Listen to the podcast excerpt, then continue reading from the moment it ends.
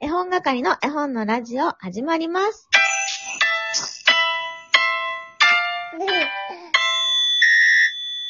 今日はゼロのつく日ということでゲスト会。今日のゲストは、この方、トウキさんです。どうぞはーい。今何目という番組をやってます、トウキです。よろしくお願いします。ようこそ、私の絵本部屋へ。えーちょっとね、今お子さんの声が聞こえてきましたが、お子さんをそばに、えー、そばにお膝に乗せて、こんな忙しい時に来てくださいました。ありがとうございます。いえいえ、すいませんね。ちょっとどうしてもね、ちょっとうん。話すと泣きそうだったので。全然全然構わないです。ウェルカムです。ごめんね。逆に息子ちゃんごめんねって感じですけれども。えーそれではですね、トウキさん、あのー小さい頃から絵本に親しんでおられるということで、今回ゲストにお迎えしたんですけれども、えーおすすめの、この時期おすすめの一冊っていうのをゲストの皆さんに、いえー教えていただいているんですが、トウキさんのおすすめの絵本、教えてください。はーい。えー私のおすすめの絵本は、林明子作、コント秋です。はーい。はい。めちゃめちゃ可愛いですよね。うん。福音もう大好きでう、んうんうん。あ、そうですね。福音館書店さんのコント秋っていう絵本なんですが、はい。もうこれ大好きで多分人生で最初に好きになった絵本がこれだったんですよ。へー。今手元にあるということですが、結構はいボロボロですか、あ、もうね、シミだらけのボロボロでちょっと人様に見せらんないですね。そうなんだ。いや、でもなんかそういうのが羨ましかったりしますね。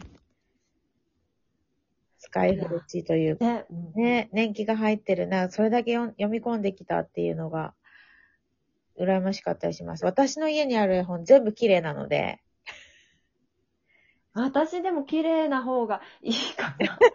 実家が結構湿気がこもりやすい家で、うん本が全部ヨタヨタになっちゃう家なんですね。なんで綺麗に保存するのがすごく難しい家だったので、それもあってす、もんね。湿気で。うん、そうなんですよ。うんそうか、私、トウキさんね、あの、いろんなものを説明するのが好きなんですよ。なんか、トウキさんの愛がたっぷり入った、こう、なんか物の説明とか本の説明が大好きなので、今度秋も、どんな本だか、まあ、読んだことない方も聞いていらっしゃると思うので、もしよければ、はい。どんなお話か教えていただいてもいいですか？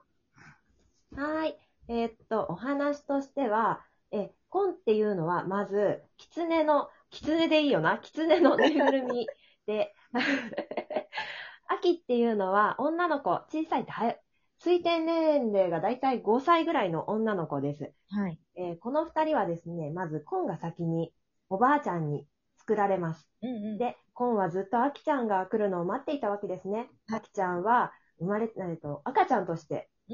生まれてやってきます。人間の赤ちゃんとしてやってきます。うんで、そこから二人は一緒に5年間過ごすんですが、まあそうするとですね、アキちゃんは赤ちゃんだった頃も含めまして、時間の経過とともにコンはどんどんぬいぐるみなのでボロッボロになっていき、結果、い、ろんなところがほつれていき、よし、おばあちゃんに直してもらいに行こうと言って、うん推定5歳の女の子、うん。ぬいぐるみのコンと一緒におばあちゃんの家に行く冒険に出ます。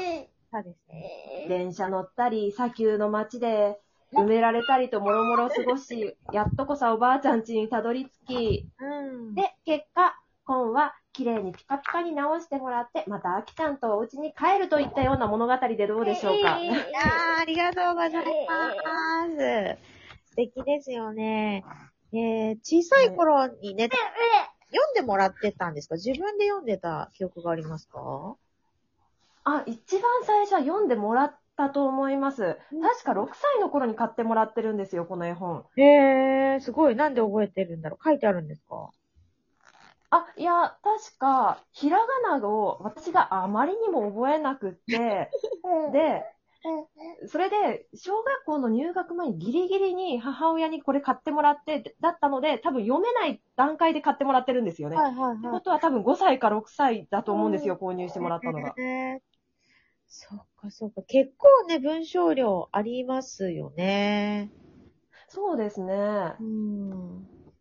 だから、やっぱ陶器さんは昔から親しんでるから、これぐらい、これぐらい、なんだろう、私、なんか結構長いなって感じちゃうんですけど、面白いから、あっという間だけど。そうなんですよね。あの、そう、結構ね、あの、本が欲しくてたまらなくなっちゃって、ああ、そうだ、そうだ、そうですよね。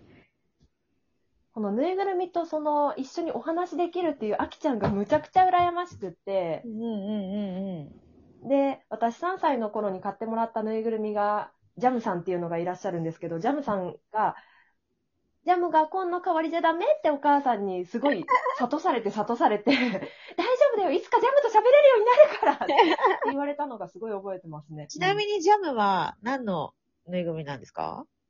あ、シャム猫なんでジャムなんですよ。そうなんだ。かわいい。でもお気に入りのね、ぬいぐるみがあるっていうだけで、心強かったりしそうまですね。すね。もうおばあちゃんですね。ぬいぐるみとしてね。もうボロ、それこそコンレベルでボロッボロですね。今いますか？まだ。あ、いますよ。今、今この家にいます。すごいなんか、まあ私そういう経験が本当にないので、それって結構当たり前のことだったりするのかな？小さい頃のぬいぐるみが今でもそばにあるっていうのは。どうなんだ？あの、私、喘息時だったので、あの、まず、あの、喘息のその原因っていうのが、一応起因としてはストレスだったんですけど、アレルギーが、あの、なんかほぼ全部引っかかるみたいな、うん食物アレルギーはなかったんですけど、あの、花粉とかも含めて、ホコリとかダニが主なアレルギーうん。起因になってしまったので、はい。家にあるぬいぐるみ全部捨てられたんですけど、ジャムだへえ。そっか。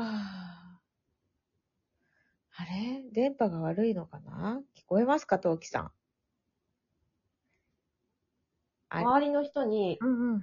新宿のリッチなホテルの宿泊券をいただきまして、はい新婚旅行帰りにこれで泊まっておいでって言って渡されたんですよ。はいはいはい。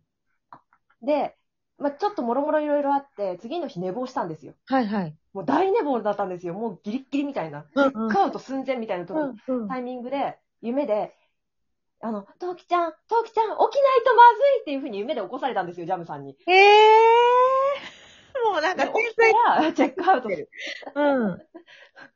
そう、そうしたらチェックアウト30分前で、わーと思って、ジャムありがとうって思いながら起きましたね。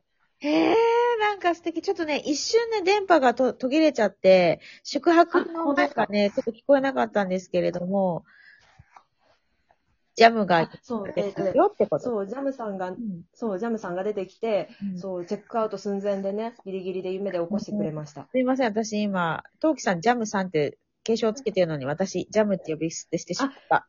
全然いいです。全然全然全然大丈夫です。ねえ、すごいな、素敵。でもやっぱり、トウキさんの中にはね、ジャムがいるんですね。まあ、物理的にもいるし、ですね中にもいるんだっていうのが。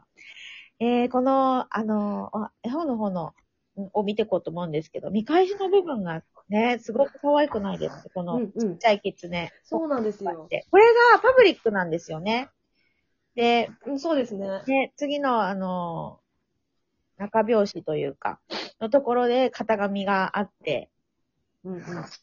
で、最後の本には、そそうの型が抜いたものが載ってて、うんそうそう。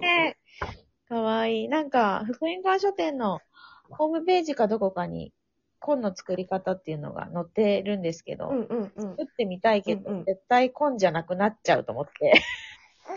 そうなんですよね。そう、そう、わかります。はいですよね。えあの、えーなんだっけ？何年前 ?3、2年、ん ?3 年前くらいに、はい。林明子展っていうのが銀座でやったことがあったんですねト。キさんなんかいつかライブでお話しされてたと思った。うん、うん。そうなんですよ。で、この林明子展の、はい。がやってるっていうのを知ったのが、もう開催中の、確か最終日の前々日ぐらいで、もう行けるタイミングがそこしかないって時に、うんうんもうパパに、あの、お願い助けて、私これ行かないと死ぬって言って。で、そう子供を見ててもらって、銀座に母親と一緒に行って、その時にちっちゃいコンをね、はい入手しまして、あ、コンが家にいると思って、今目の前に置いてあります。なんだ、よかったですね。いいなぁ。ジャムさんが焼き餅焼いてないか、心配。いや、わね、いや、これはふた私的に言うと2対なので、2人で1セットなので。あ、そうか、そうか。いやー、でも、いいですね。いいなぁ。原画展、私も行きたかったです。ね、なんか、まあ、よかったですね。変わってこないから。でもそうやって子供の頃に出会ったものにもう一回出会うっていう経験はもう本当に心がね、キューンってなりますよね。うんうん。そうですね。でもまだね、上の子にこの間読ませてあげたら、今がその砂丘で埋められちゃうところが怖かったらしくて、これ悲しいお話だから嫌って言われて、え、だって最後綺麗になるじゃん。生きる状態になりますもんね。そうなんですよね。うーん。でも埋められちゃうのかわいそうだから嫌だって。え、あ、そうですか。そう、でもなんか、コンがこんなにボロボロになるイコール、アキちゃんがそれだけ、なんか成長していろんな冒険、いろんなことを経験できてるっていうことですもんね。なんか、アキちゃんはそうですね。うん、危険な目には合ってないけれども、その、み身代わりではないけど、コンが、ね、一緒にいることで、動けない、喋れないコンが、こう、いろんな経験をその体現しているっていう感じがうんありますよね。うんうん。うんそうですね。もう駅弁が美味しそうでたまらなかったなとか。そういうのだってが、。駅弁の中プール入ってません？そうそうそうそうそう。駅弁の描写がまた美味しそうで細かいんですよ、これ。こんなお弁当めっちゃいいじゃんと思って。ねえ、本当に可愛い。本当にコンがしっかりしてて、うんうん頼もしいなと思う。あ、ちょっと第1部一回終わって、また第2部も続きお話しさせてください。はいじゃあ一旦切ります。お願いしますありがとうございました。